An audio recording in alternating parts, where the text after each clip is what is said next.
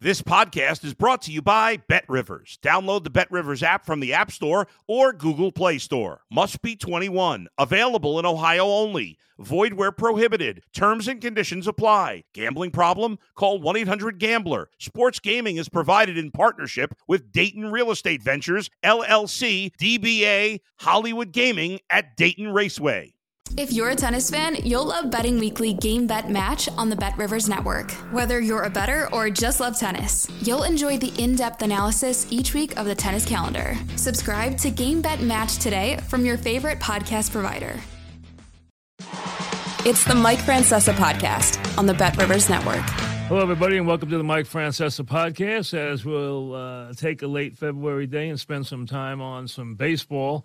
Uh, a good way to spend it because before you know it, baseball will be here right around the corner, as a matter of fact. And we'll chat with MLB insider uh, for the MLB network, Mark Feinsand. Mark, welcome. How are you? I'm good, Mike. How are you? All right. A couple things, Mark. Let's start when we talk about the Yankees and the Mets. And obviously, uh, there's great optimism this year. Um, I think it should be a little guarded, maybe, but we'll get to that in a minute. Clearly, the worst case scenario has happened for other owners. They invite a guy into the club. They hope that he has some fiscal restraint. Clearly, now, Cohen is not going to show a whole lot of fiscal restraint. He's on his way to just demolishing uh, any numbers that that people were looking at. They don't want him to go absolutely berserk here and he's going. He, I mean, he's going way, way over the luxury tax. His luxury tax that he'll have to pay this year will probably be over hundred million dollars. If he goes and gets an Ohtani and adds a couple more stars, that number his he could triple the next highest sal, uh, payroll in baseball. How do they feel about this practice right now? Well, I'm sure there are some owners, specifically small market owners, that are uh, a little alarmed by the idea that that Steve Cohen spending as much as he is and could potentially spend even more. But you know, when they when they agreed to the CBA, they put they put the levels in place, uh, including that fourth luxury tax threshold, which people were you know sort of jokingly naming the Steve Cohen tax, and Cohen blew right by it and said, "Okay, that's fine, I'll pay the tax." So you know he's playing under the rules, so it, it's hard for anybody to really uh, criticize him for doing what he's doing. But I'm sure there are some uh, smaller market owners who are saying, well, how can we compete with a team who's spending four plus times as much money on their payroll than we are? Um, but you know, we've seen a lot of high payroll teams not win the World Series, and if he doesn't, if the Mets don't win the World Series this year, uh, you wonder if that's going to impact his, you know, thinking in terms of, well, I spent all this money, we still didn't win, or will it cause him to almost double down and say, okay, so I'll just spend another hundred million and we'll see if that works? I think he will. I think he'll spend as much as he has to spend till he wins. And uh, I think if he doesn't win this year, I think he will explode it. I think he will really explode it because I think he'll lose patience. Uh, and then it'll be interesting to see. But even the Yankees have made comments, so it's even it's comical because the Yankees, who have been, let's be honest, for them very fiscally restrained in recent years, this year, it looks like they may be moving out a little bit and paying a little higher tax than they've paid in recent years. They've had some years where they didn't pay any, um, and no year have they paid more than ten in the last five years. So they have, you know, not been crazy. They've been really restrained. They remain that way. And let's get to the just. I don't think either team really improved itself that much. I I, I see flaws in both teams. I see question marks against the competition. I don't think right now, I don't look at either team and say, hey, they are an absolute lock to dominate their league. I don't see it from either team. I think they both have a problem that they each of them play in really tough divisions. So, you know, if you put either of them in their respective central divisions in either league, they'd be overwhelming favorites to win that division. The problem is the Mets have to contend with the Braves and the Phillies and the Yankees have to contend with the Blue Jays and the Rays, um, with a you know sort of an upstart Orioles team lurking, you know, waiting to to make its move. It's uh, it's going to be tough. I actually think the the new schedule this year, where they don't play 19 against their division teams, is going to benefit both of these teams. It will, but you know they both have roadblocks. Though I mean, Houston's an enormous roadblock for the Yankees. Uh, that's really the roadblock. Uh, you know, the Yankees will make the playoffs. So will the Mets. Uh, but last year, I really uh, felt, especially with the Mets, that people thought they were just going to run right through everything once the playoffs came. And let's be honest, you know, the plan they had didn't work. I mean, the pitchers they they set it up so that their pitchers could unload. They set them up and had it ready, and they they let everybody down. Let's be honest, they they didn't perform. Yeah, and this year they're going to do the same thing where they're going to set it up for uh, you know Scherzer and Verlander, and and whether it's Senga or Quintana or whoever it may be is the number three to do the same thing. And if if those guys don't produce, if they don't perform the way that they're expected to, well, you're not going to win. But that that's with every team, right? We don't we don't ever see a team go into a postseason series with a big starting rotation lined up. Those pitchers don't respond, and all of a sudden you figure out a way anyway. Uh, the Yankees will be the same way. See, I think the Yankees did improve. You know, Verlander coming in for Degrom, you want to call that a push, or you know, some people push it towards Degrom, some people push towards Verlander. To me, the Yankees adding Rodon was a, a huge pickup. They needed that number two guy. Um, you know, they kept waiting for Severino to come back as that number two. Uh, he came back and pitched okay, but he wasn't. He never he hasn't found that that form that put him in the top three of the Cy Young a few years back. Uh, Nestor Cortes, really nice story, but he's not going to be your number two starter. So bringing in Rodon, who was a highly sought after, uh, you know, number one, number two type starter, I think that that's a huge thing the Yankees needed. Um, and you know, obviously bringing back Judge was it doesn't make them Cole, better, if, but it would Cole, if Cole does his job, and and and and in big games he has been, you know, less than brilliant also. And I'll tell you this, the difference and this is the big gap. The difference between the Astros and the Yankees is the Astros have added premium talent to replace guys they lose. The Yankees haven't. I mean, they add Diaz, they add Tucker, they add Alvarez, they add great pitching. I mean, they add they added guys who were stars. They they developed stars. Let's be honest. Look at the Yankees other than Judge, where are their stars? They don't have guys who have come in and just dominated the way the. I mean, Altuve didn't even hit last year, and they still won. Yeah, and, and it'll be interesting to see whether you know the loss of Verlander. They were they were pretty confident that they didn't need him back, and they didn't need to replace him. That they had enough internally. And you look at their rotation; it's really really good, but it's not as proven, uh, you know, up and down as it as it looked with Verlander there. Uh, they did add Jose Abreu, which I thought was a nice move for Houston. Look, it's very simple. If Cole doesn't perform, if the rotation doesn't perform uh, in a series against Houston, assuming that the two teams are destined to meet each other in the ALCS again, uh, then Houston's going to win again, right? I mean, the Yankees uh, need Cole to be the guy they gave 300 plus million dollars to. If that doesn't happen, then the rest of this is just talk. Um, I think they, you know, they need to get the big performance out of their big guys. You know, you're right that that Houston has brought up guys like Jeremy Pena last year, uh, Tucker. You know, guys who came up. Uh, you know, Yordan Alvarez has obviously turned into one of the most fearsome hitters in the league. The Yankees thought they had that with Gleyber a few years ago, and he fizzled out for whatever reason. They're hoping that uh, one of these two kid shortstops turns out to be that next everyday player. That remains to be seen whether it will happen or not. Um, but I think that's the, the, the first hope they've had since Torres first came up, uh, you know, four or five years ago, for an impact everyday guy from within their system. We're talking with MLB Network insider Mark Feinsand. Mark, the Yankees right now have, to me, more problems than they have solutions. They have a problem at third base. They have a problem finding a spot for LeMahieu. They have a problem at shortstop. They have to decide who's going to be there. They have a problem in left field. Now we've heard this talk of Judge maybe wanting to go to left field to open right field for Stanton at Yankee Stadium because it's an easy place to play.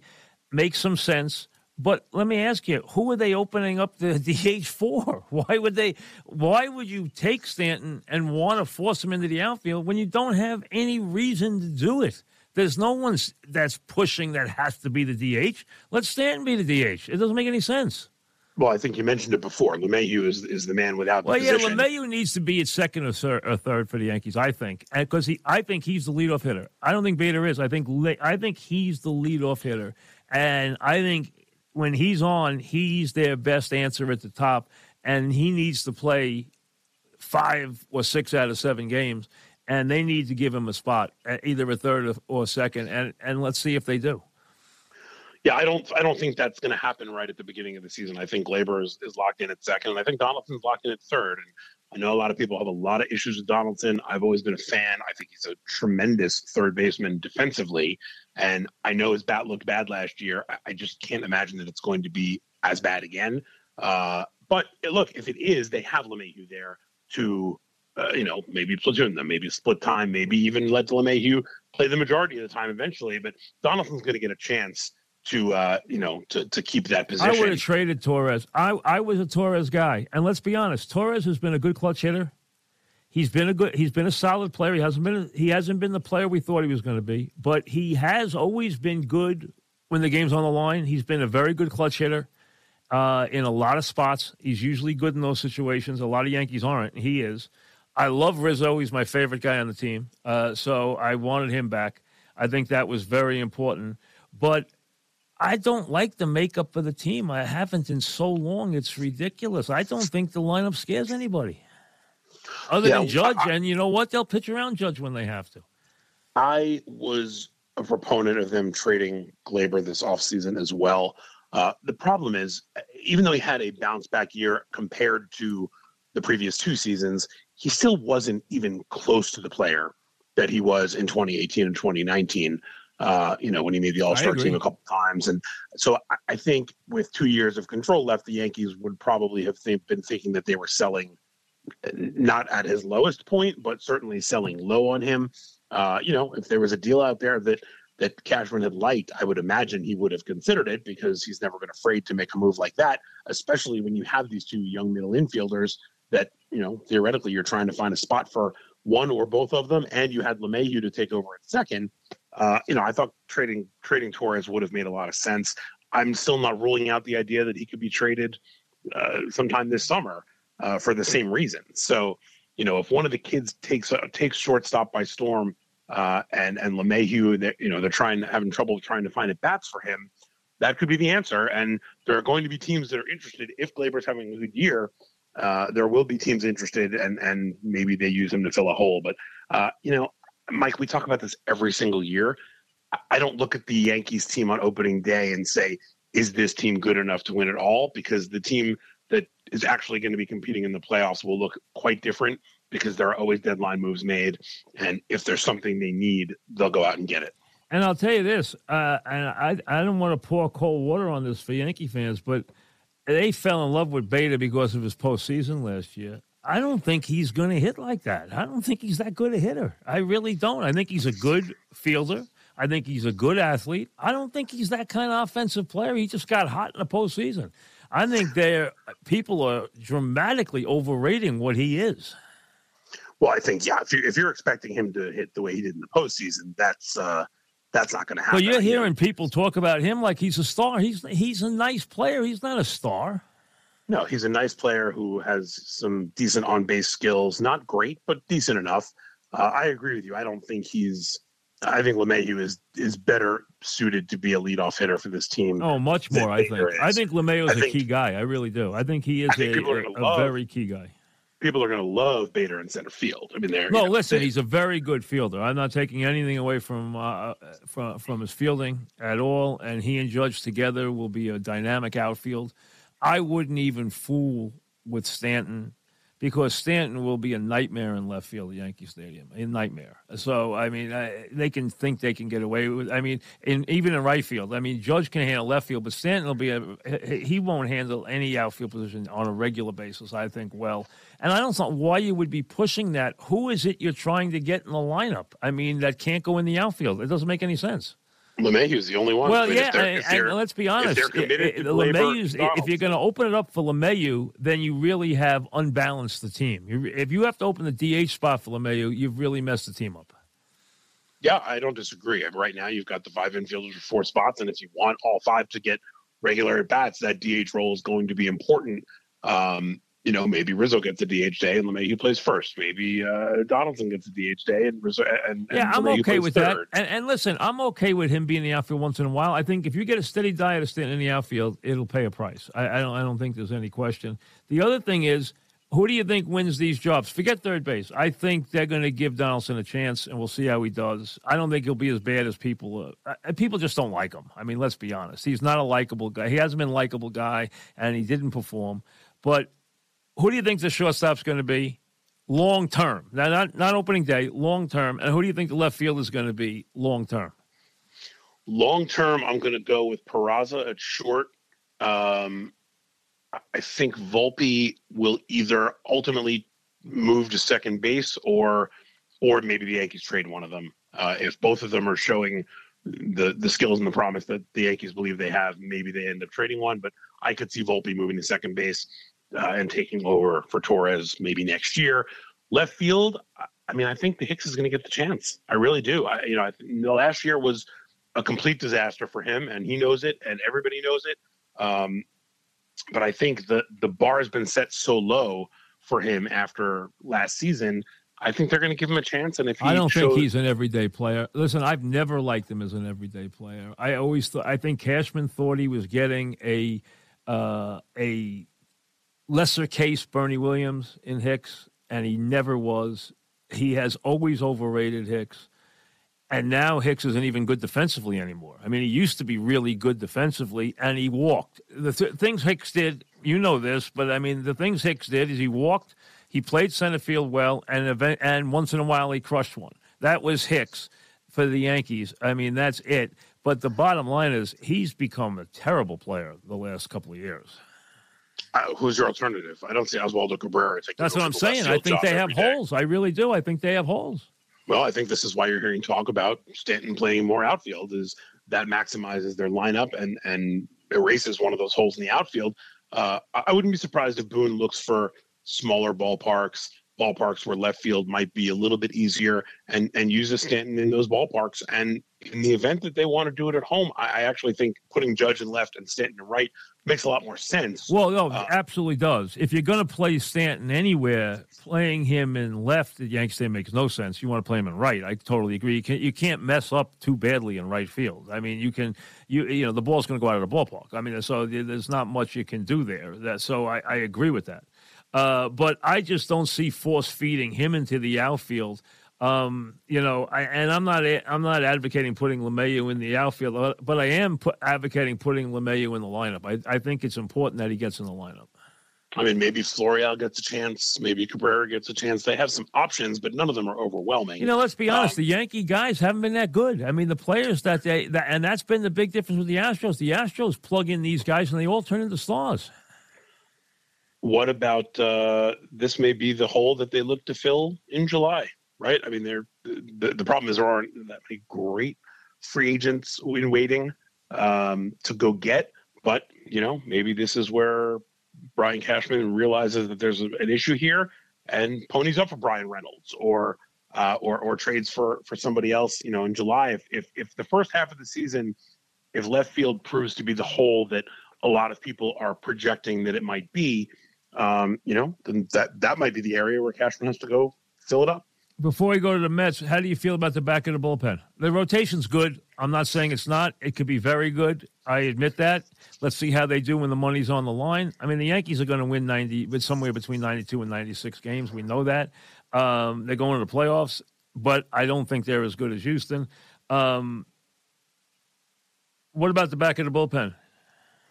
If Holmes is healthy, I, I think there's no. Do you no believe in Holmes, or did we see the best of Holmes and and, the, and everybody's caught up to him? No, I believe in Holmes as long as he's healthy. I think when, when everybody caught up to him, it was a combination of uh, fatigue and just health in general. You know, he pitched a lot in the first half. I, I don't think you necessarily, you know, just sort of figure a guy out that quickly and all of a sudden. I got to admit, Bobby Valentine out. predicted that was going to happen to Holmes. He said they're going to figure this pitch out. Yeah, I I, I still believe he's uh, he's going to be an adequate closer.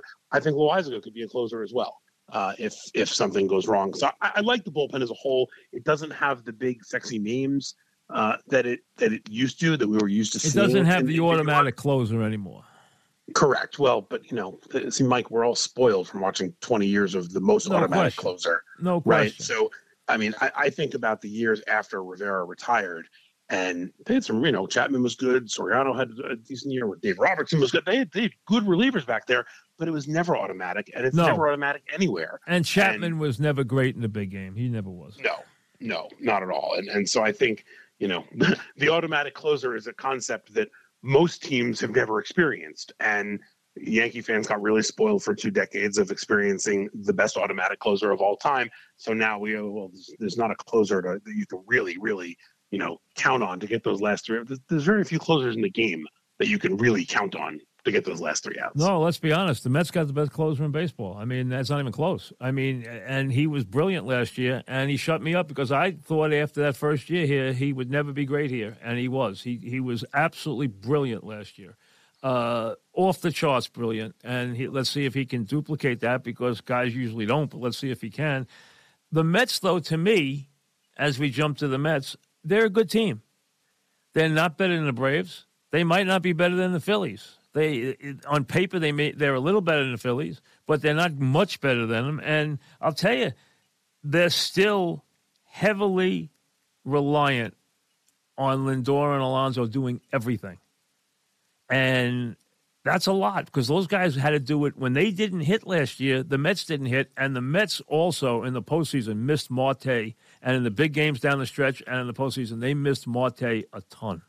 That was a huge loss for them. Uh, he was a big factor, and they're still short a big quality right-handed bat as far as I'm concerned.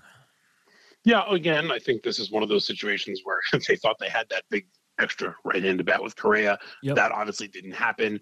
Um, but I, I think it's more than Lindor and Alonso. I think you know you look at McNeil; he's obviously a really good player. Nimmo, Marte's back. You know there there are there's more than just the two of them. I'll be interested to see what happens with But Alvarez. Does last year they and- didn't win when Lindor and Alonso didn't hit. If they didn't hit, Well- they didn't win. I will say this, Mike. There are very few teams out there that if you take your two best hitters and they aren't hitting, that the rest of the lineup always picks up for them. It just, you know, if you if you take the two best bats out of a lineup, that's going to hurt almost every team. The Mets are no no different. Right, Uh, except when you have have a payroll depth. like the Mets now, you're expecting to have a little more depth in that lineup than they have. I, I that's my point. I don't think this lineup's as deep as it should be for what they're boasting now, and they haven't even paid everybody yet. So I mean, so they have a lot of money they have spent, and let, they overpaid some guys, but that's so so be it. That you know that's that that's fine. And but let's be honest, Vogelbach was terrible. Uh, Escobar, they don't really even want to count on. Um, they have to get an upgraded catcher because the catching was just a joke. I mean, they got nothing from the catchers. I thought them not signing Realmuto was the biggest mistake they made last year. He would have been a huge factor for them if they had signed him. Um, uh, but and I think getting Marte healthy though is a big key if he can have the same kind of year because he was having a great year for them. Yeah, I agree on all of those points. I think, you know, to me, Alvarez has been one of the top prospects in the game. Uh, can he take over as an everyday catcher? I don't know the answer to that. I mean, his bat is certainly not in question in terms of the talent there. If he could actually catch every day, that would solve one of their big problems. You know, when you talk about the payroll and the expectations, it's it's a huge payroll, but it's also a very top heavy payroll, It right? is, yes. I mean, the the two starting pitchers are making eighty six million dollars between them. Lindor's making thirty two. You know, Diaz is making over twenty. Marte's making over twenty. Nimmo's making almost twenty. So you've got six guys there accounting for you know more than half of the payroll.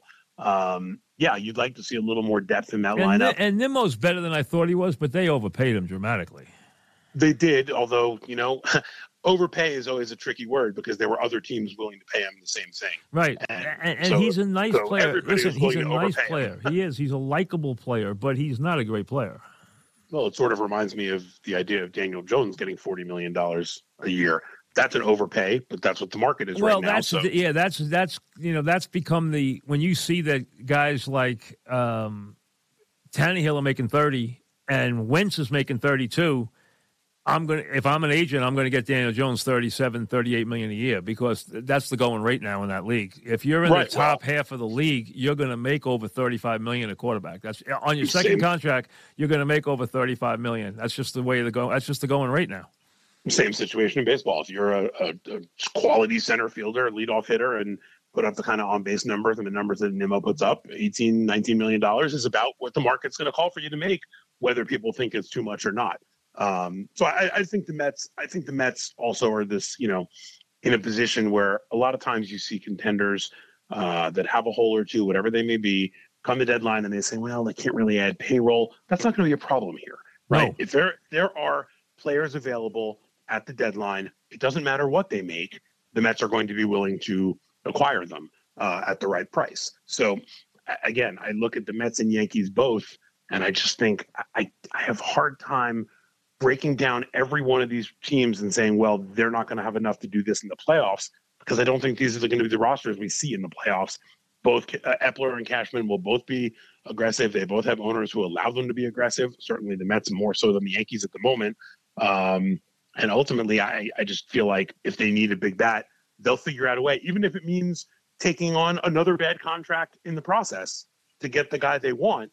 Uh, you know, we've seen that before, right? Remember the Dodgers Red Sox trade with, uh, you know, with Adrian Gonzalez and all those guys. Um, you know, if it means taking on some extra money of a contract the team's looking to dump to get a guy that might not have otherwise been available, uh, I think the Mets are in a position to do that. No, I, I totally agree. They're in a position to do anything they want. And it's going to come down to the same thing for the Mets again. They're going to try to put everything in the hands of Verlander and Scherzer with the best reliever in baseball backing them up. And it's going to come down to them performing. And let's be honest, last year it was set up perfectly for them the last two weekends, and these guys just fell apart. And none of us expected to see them fall apart, but they fell apart, both of them.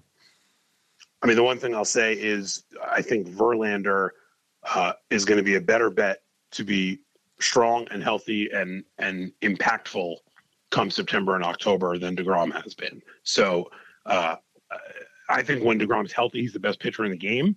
But the problem is he's never healthy. And, you know, the Mets were counting on him coming back last year and being that guy. And he was for the first month. And then whether it was fatigue, whether it was injury, whatever it was, he just didn't have it down the stretch.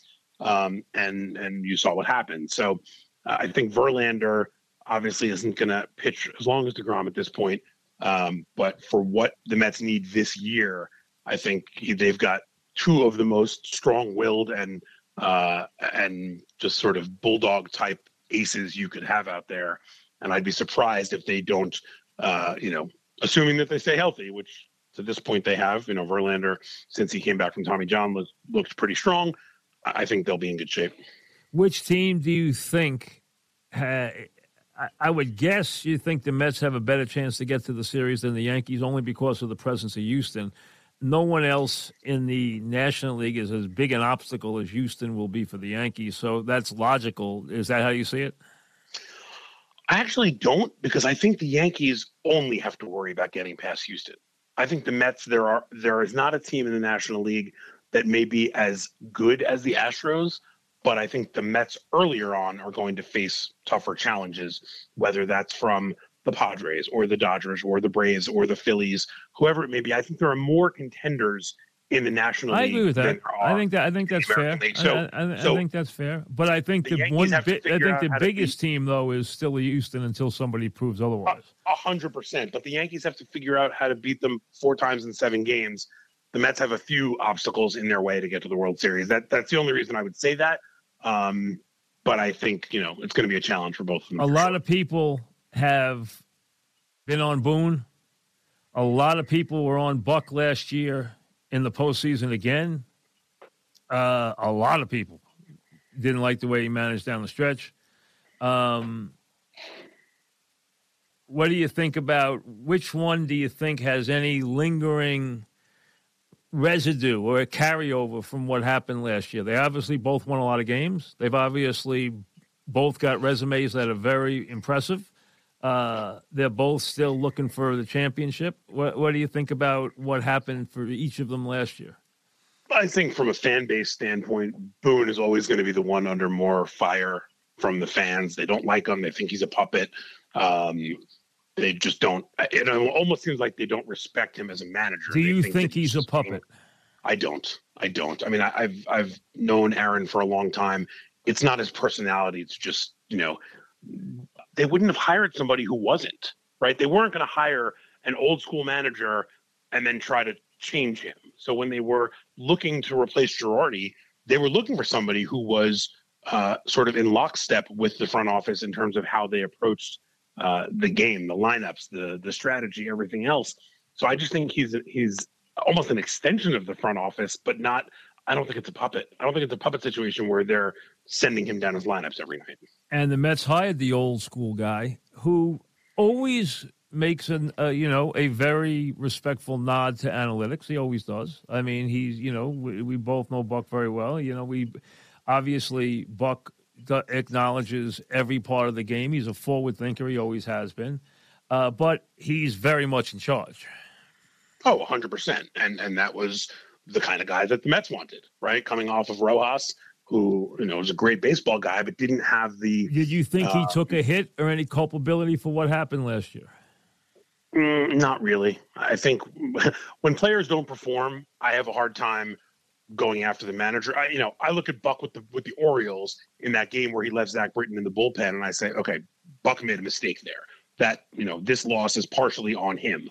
Um, I, I didn't have as much of an issue with Buck last year. I just thought, uh, you know, if, if if his players performed a little better, he he wasn't going to cost them as badly as as everybody was worried about. Hey, his his listen, the two guys that we wanted, we wanted it set up to be in their hands, and they both failed miserably when the games were on the line. That's the bottom line. I mean, they didn't do their job. Uh, both of them, neither Degrom nor Scherzer, they didn't do their job. Yeah, and and that's what it came down to, right? I mean, you you put them in position to do what you had all year from the minute that they got Scherzer it was, oh my God, can you imagine what this is going to look like in a short series in October? Yep. And then we got to October, it was a short series, and the two of them uh, didn't get the job done. And I, I don't know how you blame anybody other than, I'm not saying to blame them because obviously the Mets wouldn't have been in position without what Scherzer did over the year and, and, and DeGrom, but like, you know, that that loss falls on them. And and whether it's fair or not, that's that's how I look at it. Um, which I think in the case of Scherzer, will give him plenty of motivation at age uh, 40 or 38 or no he's 38 Verlander's 40 at and, age 38 also to go out there and, and be him be his bulldog self I gotta give Lindor credit last year. I'm not. I, I am not a Lindor fan. I, I, he, he sometimes he rubs me the wrong way, but I have to admit, he played every day last year, and he played great. I mean, he he was he played wonderfully. He really did. He had a tremendous year last year. Yeah, and I think you know, sort of like you were talking about with Diaz before, when a guy has a, a difficult first year in New York, immediately you start with the oh, he can't handle New York, he can't handle the pressure, he can't handle the media, he can't handle the fans, whatever it may be. Sometimes there is a, a bit of an adjustment, uh, or whatever the situation may have been, and a great player is still a great player, and and shows that. And I think we've seen that with both of these guys. That um, you know, Lindor can clearly handle the pressure of New York. He's in a position to be, uh, you know, the leader of a team that has really, really, really big expectations, and I think he welcomes that. And I think having the kind of experience, even in a smaller market like Cleveland, of getting to a World Series early in his career, he he's seen a lot, uh, you know, at his age, and I think he's ready to take that next step with the Mets. And uh, you know, I, I think this is truly one of those uh, old sort of Yankee kind of years where it's it's if you don't win the World Series, the season's a failure. That's the only expectation uh, for the Mets this year. The only reasonable answer for this year is a championship, and if not, you're going to hear the old, uh, you know, everybody's going to sound like Derek Jeter in that clubhouse after the season. All right, everybody wants, or the Met fans want the Mets to win, expect the Mets to win. The Yankee fans expect the Yankees to win, want the Yankees to win. Uh, the expectations, playoffs is not enough for either team this year. That's what that's where they are. Their payrolls right now are one two in baseball.